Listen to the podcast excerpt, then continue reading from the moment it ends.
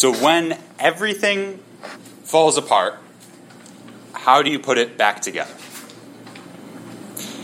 Uh, there is um, one of my favorite movies is this uh, 2009 Coen Brothers film called A Serious Man, uh, and in it, the whole movie is about this one guy's life falling apart. Uh, it's, it's, so horrible, it's almost comedic. It, it's a sort of a dark comedy, um, and his life is just falling apart uh, over and over and over in all these different ways, and uh, one of the themes of the movie, as far as I can tell, comes up in something uh, comes up on the lips of a rabbi uh, towards the end. And uh, quoting this song from the '60s, he says, "When the truth is found to be lies, and all the joy within you dies, what then? When when your life falls apart, when your society falls apart, how do you put it back together?" That uh, I think, is, is the question that the Jewish people are confronted with at this point in their history that we're looking at this morning. Um, if you recall from uh, previous weeks, uh, the Jews were sent into exile in, in Babylon um, because of persistent faithlessness uh, in ignoring God's warnings. Um, and God had said to them by Jeremiah, uh, I have on the handout, um, the whole land shall become a ruin and a waste, and these nations shall serve the king of Babylon 70 years.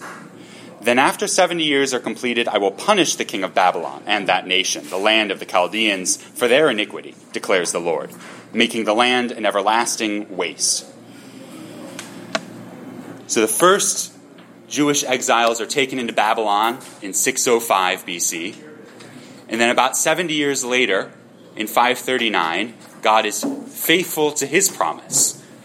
Uh, and uh, as we read in the beginning of Ezra, uh, the, the, the, Jewish people are allowed to go back home. Um, so if we, we can turn to Ezra 1, uh, which is on page 389 of the of the church Bible, if you have that.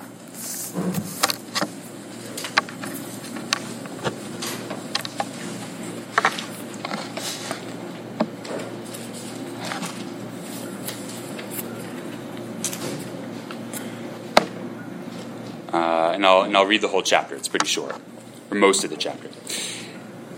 In the first year of Cyrus, king of Persia, that the word of the Lord by the mouth of Jeremiah might be fulfilled, the Lord stirred up the spirit of Cyrus, king of Persia, so that he made a proclamation throughout all his kingdom and also put it in writing.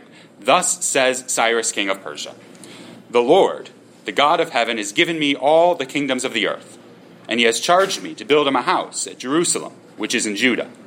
Whoever is among you of all his people, may his God be with him, and let him go up to Jerusalem, which is in Judah uh, and rebuild the house of the Lord, the God of Israel. He is the God who is in Jerusalem. And let each survivor in whatever place he sojourns be assisted by the men of his place with silver and gold, with goods and with beasts, besides freewill offerings for the house of God that is in Jerusalem. Then rose up the heads of the fathers' houses of Judah and Benjamin, and the priests and the Levites, everyone whose spirit God had stirred to go up to rebuild the house of the Lord that is in Jerusalem. Uh, and the chapter continues to describe just an incredible uh, uh, amount of uh, uh, silver and gold and, and all these provisions to rebuild the temple. So even after uh, Jerusalem is completely destroyed, their, their corporate life, their society, falls apart. God is true to his promise. And you'll notice Persia is mentioned here. Uh, Persia uh, comes in in 539 and smashes up Babylon, the big bully on the block uh, in, in, in, the ancient Near East, uh, just like God had promised by Jeremiah. Uh, and because Persia's foreign policy doesn't involve relocating conquered people like Babylon's did, Judah's free to return home. Uh, And, and the first thing that we're told that they want to rebuild, you know, you're going back home to a completely destroyed city, Jerusalem. What's the first thing to rebuild? You might think, let's rebuild some walls so that we can have some protection. Uh, because, I mean, we got destroyed last time. Let's build some protection around us. Uh, and if you know the book of Nehemiah, they do rebuild the walls of Jerusalem, but not until much later. The first thing that Judah rebuilds, or decides to rebuild, is the temple, uh, which might seem sort of senseless, um, humanly speaking. So, why might that be? Why might the temple be the first thing they want to rebuild? Uh, well, the temple is the very dwelling place of God. Um, we can we can think back to when the temple was first built in, in second in Second Chronicles. Um, uh, I have on the handout. As soon as Solomon finished his prayer of dedication of the temple, fire came down from heaven and consumed the burnt offering and the sacrifices, and the glory of the Lord filled the temple. And the priests could not enter the house of the Lord because the glory of the Lord filled the Lord's house. When all the people of Israel saw the fire come down and the glory of the Lord on the temple, they bowed down with their faces to the ground on the pavement and worshipped and gave thanks to the Lord, saying, For he is good, for his steadfast love endures forever. Uh, so if Judah's exile from the land um, in, in, into Babylon uh, and the first temple's destruction um, represent a period of punishment of alienation from God, uh, then to rebuild the temple uh, is, is to reconcile with God. It's to say, God is going to dwell with us again. Uh, we were taken away from the land uh, where, where God has promised to set his name to dwell there, uh, but now he's bringing us back. Uh, the punishment's over, the alienation's over. Now let's rebuild this temple to, to signify that, to say God is, is with us once again. Um, in, in person dwelling in the temple. But before long, the, the building project ceases.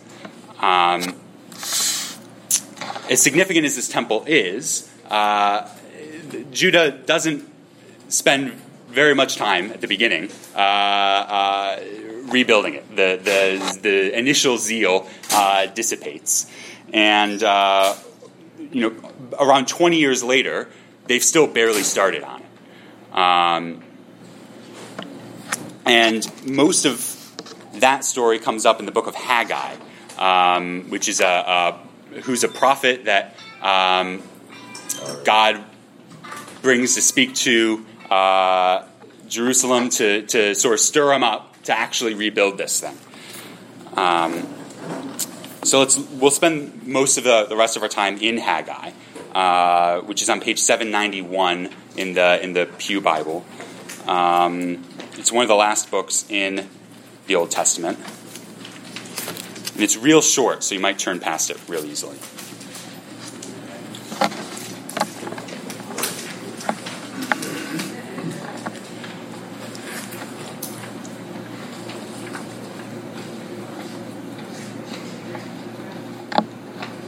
And as we look at Haggai, we can see why the Jewish people stopped building the temple, even though building it would signify reconciliation with God. Uh, we'll see how God encourages them to rebuild. Uh, and, and, we'll see uh, God comforting his people um, when the temple pales in comparison to what was before, when, when their rebuilt lives uh, are still uh, nothing like they were before. Um, so let's so let's read from Haggai chapter one.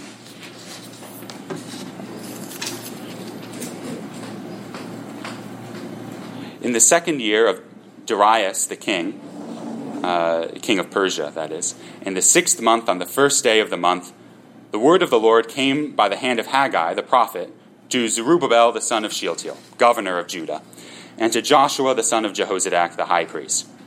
Thus says the Lord of hosts These people say that the time has not yet come to rebuild the temple of the Lord. Then the word of the Lord came by the hand of Haggai the prophet Is it a time for you yourselves to dwell in your paneled houses, while this house lies in ruins? Now, therefore, thus says the Lord of hosts Consider your ways. You have sown much and harvested little. You eat, but never have enough. You drink, but you never have your fill. You clothe yourselves, but no one is warm. And he who earns wages does so to put them into a bag with holes. Thus says the Lord of hosts Consider your ways. Go up to the hills and bring wood and build the house, that I may take pleasure in it, that I may be glorified, says the Lord. You looked for much, and behold, it came to little. And when you brought it home, I blew it away. Why? declares the Lord of hosts. Because my house that lies in ruins, while each of you busies himself with his own house. Therefore, the heavens above you have withheld the dew, and the earth has withheld its produce. And I have called for a drought on the land and the hills, on the grain, the new wine, the oil, on what the ground brings forth, on man and beast, and on all their labor, labors. So, why does the building project on, on the temple, the dwelling place of God, stop? Uh, well, God is uh, accusing them of, of uh, self, a, a, selfish fixation on their own houses. Uh, Judah spends their energy building nice paneled houses. I'm not exactly sure what paneled means, but uh, it sounds like you know really nice houses, um, you know, million dollar homes uh, for themselves instead of building the temple, uh, God's house. Um,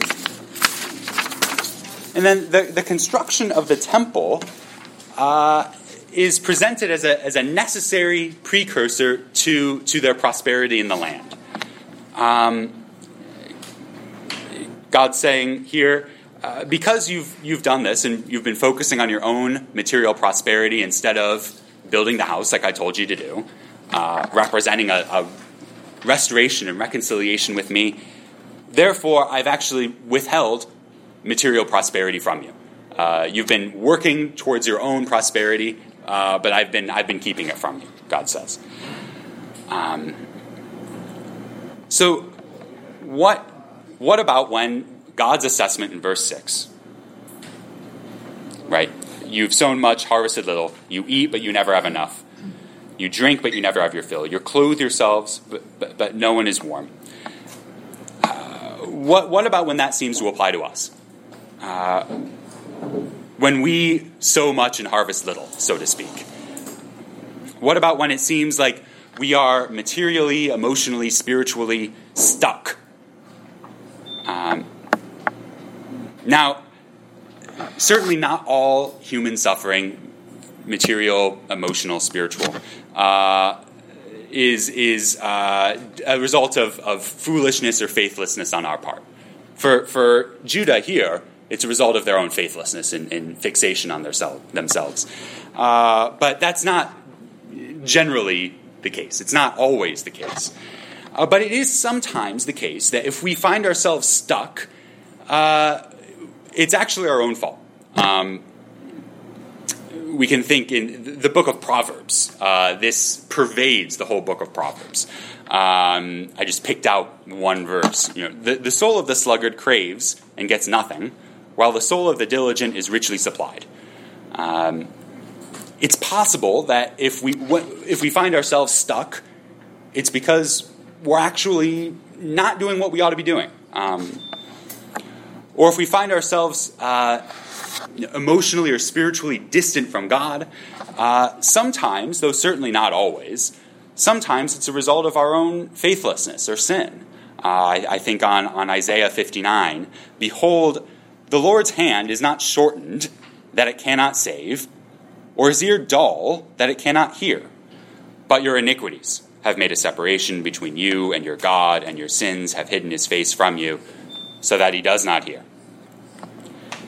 Uh, so God's word to Judah here, I think, is a, is a word to us as well, um, to, to consider our ways. If our material or spiritual condition isn't what we would hope it would be, if we find ourselves stuck, and we can see that well, this isn't this isn't just a result of the world being broken and fallen. Uh, this isn't a result of me being sinned against, uh, but actually, I can see how my own decisions have led me to this place of being stuck. Well, let's let's consider what concrete changes we can make to get ourselves unstuck. Um, again, this isn't always going to be the case. The book of Job is something that we need to put next to things like uh, the soul of the sluggard craves and gets nothing, while the soul of the diligent is richly supplied. We need to put Job alongside that, because Job uh, is a truly innocent, suffering victim. That's what the whole book is about. Um, but sometimes, if we're honest with ourselves, we are not just truly innocent, suffering victims when we find ourselves stuck. Sometimes uh, we're more like Judah at the beginning of, of the book of Haggai, and uh, our problems are our own fault. And, and, we can make small, concrete steps to get ourselves unstuck. So let's consider our ways if that, if that applies to us. Um, but before, before we move on to the rest of Haggai, any thoughts or questions so far? I was thinking yeah. about, um, I was thinking about this, that, so God says, you know, you're busy building your own houses and you should be building my house. Um, and but what I thought about was in the days of David, when David determines to build a house for the Lord, God says, "Did I ever ask you for a house? Like I've been intense. Like he's he sounds very, you know, like oh, you know, I, have been fine, but it's a good idea, you know." You know, and your son will do it and all that. Yeah. But he's not demanding. He doesn't, in those days, demand a house. Um, and so what's happening here that's different? That's sort of what I've been thinking about. And just, um, and I was also struck. I just read this recently, going through this section in my reading, and and how how central the worship is. Like you said in the beginning, like this is the this is the whole purpose of them coming back. Um, so I don't know. I was just thinking about those things. Like, what's the difference? And I think maybe it's you know I'm just sort of thinking out loud, but that that this was symbolic of reconnecting with God in a way that was not necessary in the days of David because they did have a tabernacle, they, they were worshiping God. So I don't know. Just, yeah. Um, just interesting, and, and I guess, and I guess to say that God isn't about building this house in, in this day for not that God can have selfish reasons, but but it's not about um, like a pride like we would have, like, hey, you gotta build my house, you know, that kind of thing. It's about desiring that they reconnect and worship and desiring to bless them. Yeah. Rather than, you know, yeah. pagan gods demanding, you know. Yeah. That, that's a good word. Yeah. Uh, that's a really great observation, uh, thinking back to David. Because it's not as though God needs to, a house to live in you know, uh, you know, you and I, uh, it's good for us to have roofs over our heads. Um, but God doesn't actually live in a house. Yeah. So it's not as though God needs the Jewish people to rebuild this house. Um, they need it. But they need it. Yeah. Because uh, this is this is uh, reconnecting and a reconciling with God. Um, to, to rebuild this house. Yeah, yeah. That's a that's a good word. Um, any, anything else before we move on? Cool. Okay, so Judah heeds God's words by, by Haggai uh, and, and, and builds the temple. But it's, it's clear immediately that this temple pales in comparison to the original one. Uh, if we uh, were to go back, it's long passages, so, so we're not reading them but um, this morning. But if we go back to uh, to to First Kings and we look at the description of the incredible wealth in Solomon's time, Solomon who built the first temple, uh, we look at the descriptions of, of the first temple. Um, we we can start to get this idea that this that the first temple everything was gold. It was this magnificent building. Um, and it's clear early on that this second temple, that this rebuilt temple, pales in comparison. That it's nothing compared to it. Um, Zechariah, another prophet from this same time, uh, calls this the day of small things, when, uh, when, when God's people seemed small and insignificant, when their, when their society seemed uh, completely in shambles um, compared to what they once were, compared to what they once had. Um, even though they came back into the land, it's not a complete, full restoration, but it pales in comparison to what it once was. It's the, the day of small things, as Zechariah calls it. Um, and, and we see this, this passage in Ezra when the foundation of the temple is laid. Um, it's full of, full of pathos. Uh, and, and, and I've put on the handout. And all the people shouted with a great shout when they praised the Lord, because the foundation of the house of the Lord was laid. But many of the priests and Levites and heads of the fathers' houses, old men who had seen the first house, wept with a loud voice when they saw the foundation of this house being laid, though many shouted aloud for joy, so that the people could not distinguish the sound of the joyful shout from the sound of the people's weeping. Rebuilding this temple is a bittersweet moment. Um, because on the one hand, it is a reconciliation with God, symbolic of that.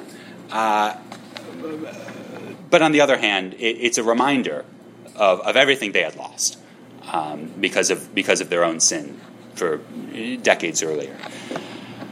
Uh, but then God comforts his people about this day of small things in, in Haggai chapter 2. Um, so let's, let's begin reading in, in Haggai 2.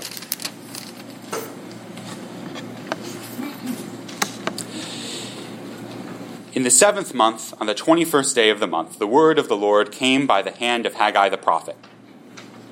Speak now to Zerubbabel the son of Shealtiel, governor of Judah, and to Joshua the son of Jehozadak, the high priest, and to all the remnant of the people, and say, Who is left among you who saw this house in its former glory? How do you see it now? Is it not as nothing in your eyes? Yet now be strong O Zerubbabel, declares the Lord. Be strong, O Joshua, son of Jehozadak, the high priest. Be strong, all you people of the land, declares the Lord. Work, for I am with you, declares the Lord of hosts, according to the covenant that I made with you when you came out of Egypt. My spirit remains in your midst. Fear not, for thus says the Lord of hosts. Yet once more, in a little while, I will shake the heavens and the earth and the sea and the dry land, and I will shake all nations, so that the treasures of all nations shall come in, and I will fill this house with glory, says the Lord of hosts. The silver is mine, and the gold is mine, declares the Lord of hosts. The latter glory of this house shall be greater than the former, says the Lord of hosts. And in this place I will give peace, declares the Lord of hosts. Uh, it's as if the author really wants you to know that the Lord of hosts is declaring this. Says it over and over. Um, now, uh, this passage we just read starts out uh, simple enough. Be strong, fear not. Then, then it goes. Not, what's going on? I'll shake all the nations. Uh, treasures will come in. Um, so, so what is this word of comfort? Uh, first, God acknowledges that the, the temple is nothing compared to what it once was. Uh, he acknowledges the people's uh, anxiety about that, uh, their, their grief over what, the, what they lost. Um, but then he, God promises his presence. Uh, even though this new temple is, is nothing compared to what it once was, nevertheless, God is present with them in it.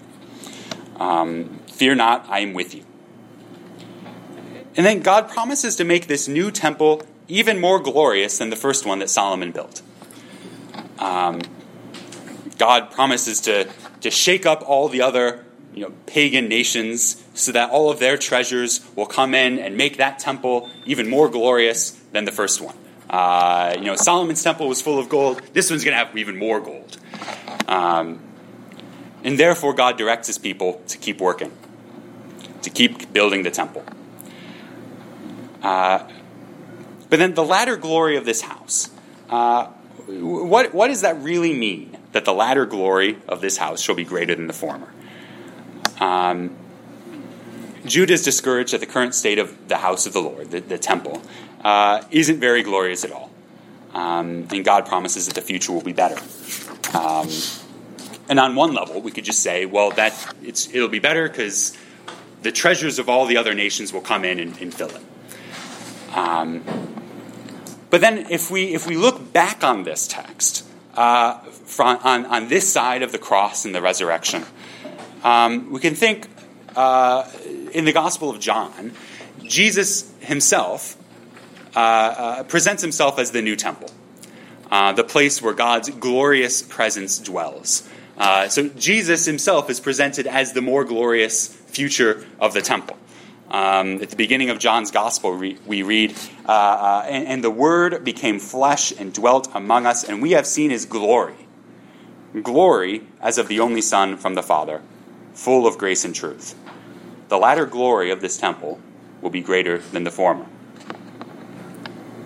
And we have seen his glory. Right? A little later, Jesus, Jesus says in Jerusalem in John's Gospel, Destroy this temple, and three days I'll raise it up the Jews then said. Because uh, throughout John's gospel, a consistent theme is Jesus says Jesus stuff and nobody gets it. Uh, they, the Jews say, well, it's taken 46 years to build this temple, and you'll raise it up in three days? But he was speaking about the temple of his body. Uh, Jesus' own body, Jesus' own person, is this more glorious, uh, more glorious future of the temple. Uh, even though if you look at him, uh, he's not much to look at. Uh, if, if we met him, our first reaction would probably be uh, that he smells, because everyone in the ancient world smelled. Um, but the, the kind of glory is different. Uh, the, the, Jesus is glorious even though he's not covered in gold. But then later, after Jesus ascended into heaven, we're told that the church, the community of God's people, uh, is the new temple. Um, in, in, Ephesians, Paul writes, uh, through Jesus, we both, Jews and Gentiles, have access in one spirit to the Father. So then, you are no longer strangers and aliens, but you are fellow citizens with the saints and members of the household of God, built on the foundation of the apostles and prophets Christ Jesus himself being the cornerstone, in whom the whole structure, being joined together, grows into a holy temple of the Lord. In him you also are being built together into a dwelling place for God by the Spirit. Um, God's people is this dwelling place for God by the Spirit. The new temple, uh, so to speak. Peter writes, As you come to Jesus, a living stone rejected by men, but in the sight of God, chosen and precious, you yourselves, like living stones, are being built up as a spiritual house to be a holy priesthood, to offer spiritual sacrifices acceptable to God through Jesus Christ. And Peter mixes up his metaphors here. Are we a building? Are we the temple? Or are we the priesthood? Uh, and for him, it's both. Um, but we, we can see here Peter also presents the church, God's people, as this new building for God to dwell in, this new temple, this new spiritual house. Uh, even more glorious than Solomon's temple, even though it was covered in gold and, and the glory of God filled it, um, like we were reading in Second Chronicles. And if you've put your faith in Christ, you yourself even individually, you yourself are a new temple, uh, more glorious than Solomon's, in whom God's Spirit dwells, uh, and, whose future is unimaginably glorious. Uh, Paul writes in 1 Corinthians Do you not know that your body is a temple of the Holy Spirit within you, whom you have from God? Uh, now, if you look at 1 Corinthians 6, he, he takes that truth and, and uh, ter- uses it to rebuke the Corinthians for their, for their sin. But we, we, he does say here that your very own body is a temple of God. That God, the, the, the eternal God, creator of the universe, dwells in you if you have put your faith in Jesus. Uh, this is stunning, and I'm not, and I'm not sure that I personally think about this and, and try to grapple with this stunning reality uh, uh, enough. Uh, it's, it's unthinkable, really. Um, and then our future, if, if we belong to Jesus, is unimaginably glorious. Uh, Paul writes in Philippians, Our citizenship is in heaven, and from it we await a Savior, the Lord Jesus Christ, who will transform our lowly body, lowly body, to be like his glorious body, the, the risen body of Jesus, by the same by the power that enables him even to subject all things to himself. Um, the, the latter glory of this house will be greater than the former. Um, God, God says that to uh, the Jews many centuries ago uh, when, when they built that uh, second temple, when they rebuilt the temple and it looked like nothing. Uh, and, and God says it to us. Uh, the, the future glory of, of the church will be far more incredible than what it looks like now, because sometimes it might not be much to look at. Uh, and, and each of us personally, uh, if, if we belong to Christ, our, our future is, is unimaginably glorious. We will be, we will share in the, the glory of the risen Jesus. Uh, it, it's, it's words fail to, to really to really get it how uh, incredible that is. You know, the risen Jesus, that when, when John sees him at the beginning of the book of Revelation, he falls on his face as though dead. You know, that's how glorious he is. We're, we're going to share in that. Uh, we, we can have hope for, for when, when things look like they're falling apart. Uh, we, we can say, well, that's, that's our future. We're going to be like him. Uh, but how do we get there? Uh, so, God's word to Judah here in Haggai uh, permits neither self reliance uh, nor complacency. Um, self reliance is excluded. God says, I will fill this house with glory. God is the one to fill it with glory. Uh, if we attempt to move forward from our, our day of small things uh, through self reliance and self help, uh, we're, we're, going about it the wrong way. Um, we, don't, we don't fill the house with glory. Judah doesn't fill the house with glory. Uh, God does. But at the same time, God tells his people to work, right? Uh, ver, verse uh, 4 in, in, in, in Haggai 2. Uh, work for I am with you, declares the Lord of hosts. Um, God doesn't want us to be totally complacent. Uh, God doesn't want Judah to be totally complacent.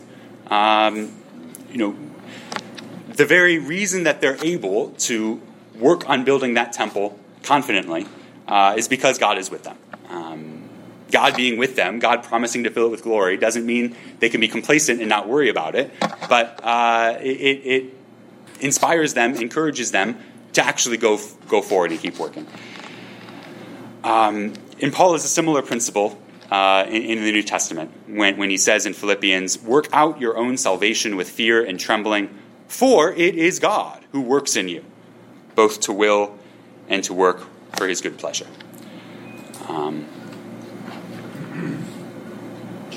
so I, I, want to spend the rest of our time thinking a little bit more about our own days of small things. Um, but before we go there, um, are, are there any, any thoughts and questions at this point?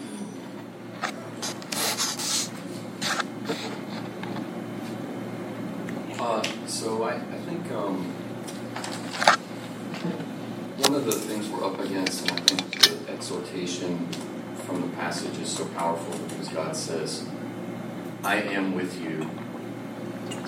Go forth and you know, go out and do these things. I am with you because it doesn't feel like he's with his people all the time. Yeah. In the sense that I, I think there's a, there's an analogy or a, there's a connection I was thinking about as you were teaching where the, the, the, the folks that came back to the lesser temple, some of them remembered how visibly better and more powerful it all seemed back in the day.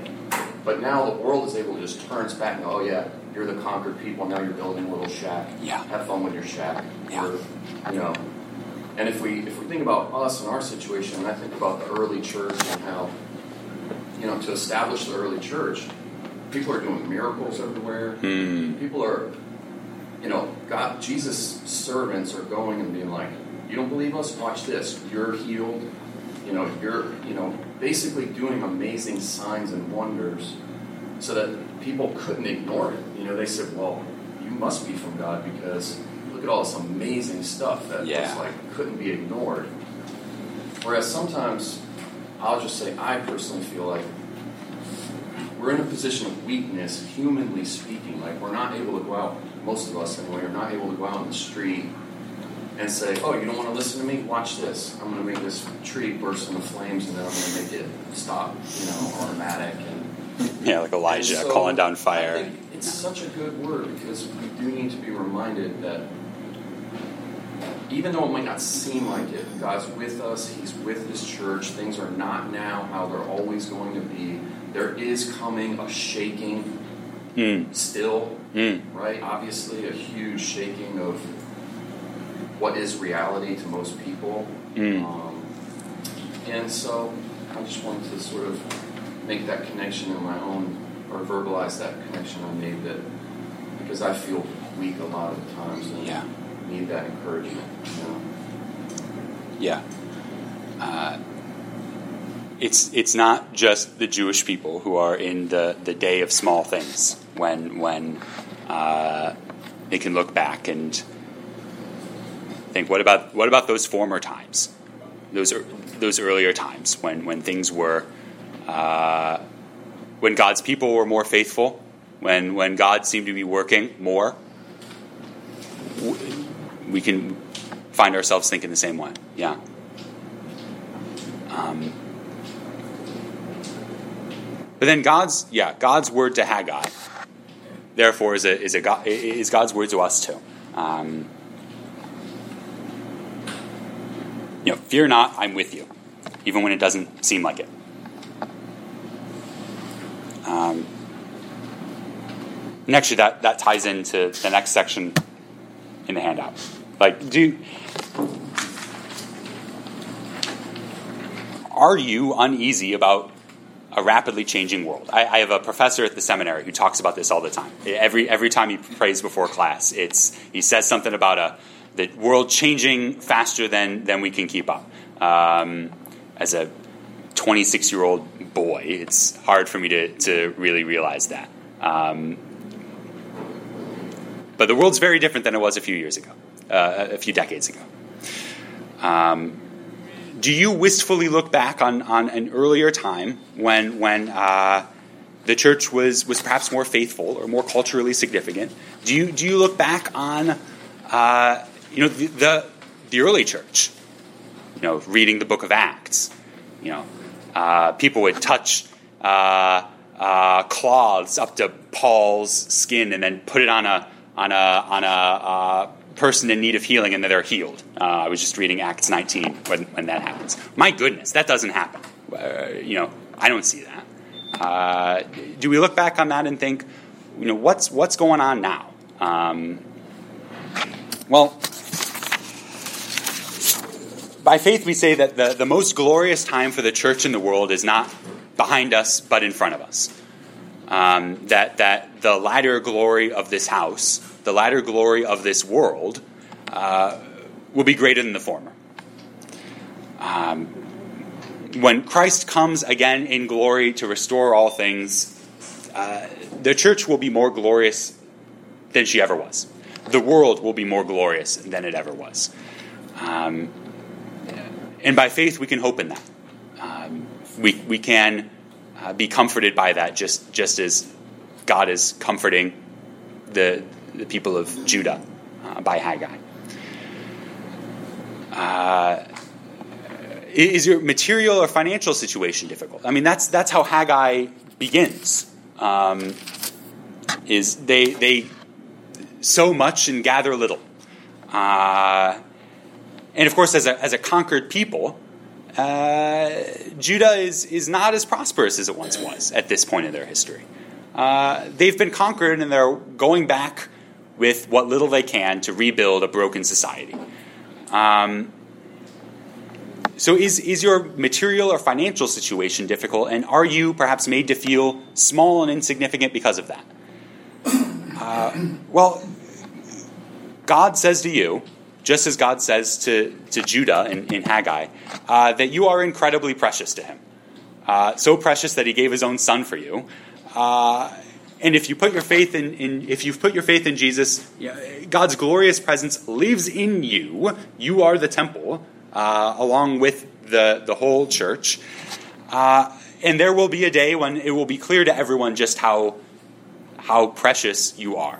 Um, so if, if you are made to feel small and insignificant, well, in God's eyes, you're not. Um, in fact, you are, you are unimaginably precious to Him. Or I, I, I think of Psalm 42 in connection with this. Can you remember a time uh, when perhaps you enjoyed God and rejoiced in His love, uh, but now find yourself discouraged uh, that prayer is harder than it once was? Uh, reading the Bible is an arduous task. Um, God seems distant and cold. Uh, his, his promises to you uh, are, are they, they just in one ear out the other doesn't doesn't move your heart. Um, well, is that your day of small things? Uh, you can look back on an earlier time, perhaps, uh, when when you were n- newer in the faith, when you had just come to her hear and believe the gospel, and now it feels very different. Uh, well, if you persist in faith in Christ, uh, He is present with you even when it doesn't feel like it. This new temple that Judah is building looks nothing like the first one, but God is still with them. Um, and there will be a day when you'll never need to question God's presence, glorious presence with you anymore.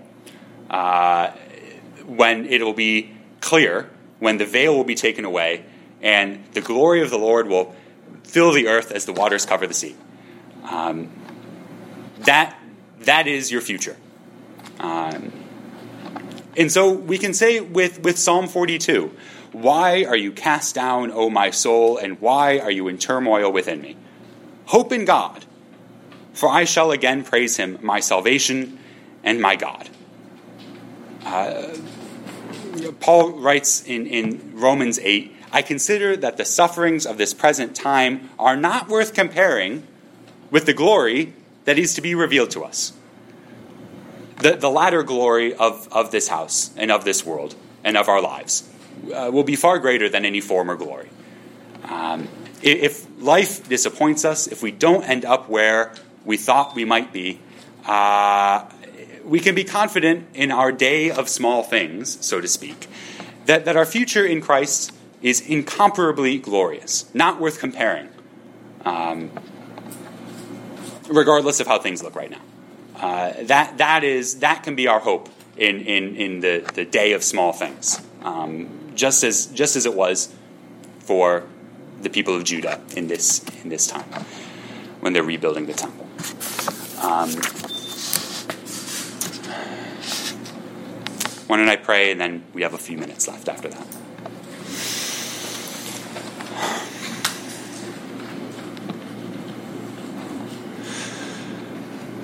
Lord Jesus, thank you that you have sent your Spirit to be with your people, that you have not left us to be alone and orphans, even, even if it might look and feel like that sometimes. We know that you've promised that is not the case and that you are with us always to the end of the age. Thank you that uh, even by the same power that um, with which you were raised from the dead, uh, and, and, and by which you subject all things to yourself. Um, with that same power, you will raise us up and make us glorious like yourself. Um, thank you that you have not left us without hope in the world, um, but that we can be, we can rejoice in hope um, for that day when you will come again in glory to judge the living and the dead, and your kingdom will have no end. Amen. All right. Uh, we have probably a minute, a minute and a half. so, are there any, any parting thoughts, parting questions? Yes. Yeah. So, I wanted to touch back on what you said about, you know, having nostalgia Mm. about the way faith used to be, and like maybe being discouraged about the way it is now. I, I don't see it that way. Mm. I see more people who are free to be saved, more people who are willing to be saved than there were 50 years ago. You know? So I do see that latter glory of the church that, that, that you're speaking about, you know, even from a personal perspective, you know, 40 years I wasn't saved and now I am. So Yeah. obviously from my perspective, you know, it, it's it's getting better rather than, you know, looking back in nostalgia. You can look back Praise on, God. you know, specific incidents and, and times, but overall I'd say these are the best of times, you know. Mm. Praise God. 40 years ago, I wasn't alive, so it's hard for me to say. Amen. All right. Um, let's. Uh, it's it's about time. So uh, let's let's put some of these chairs away and, and head up.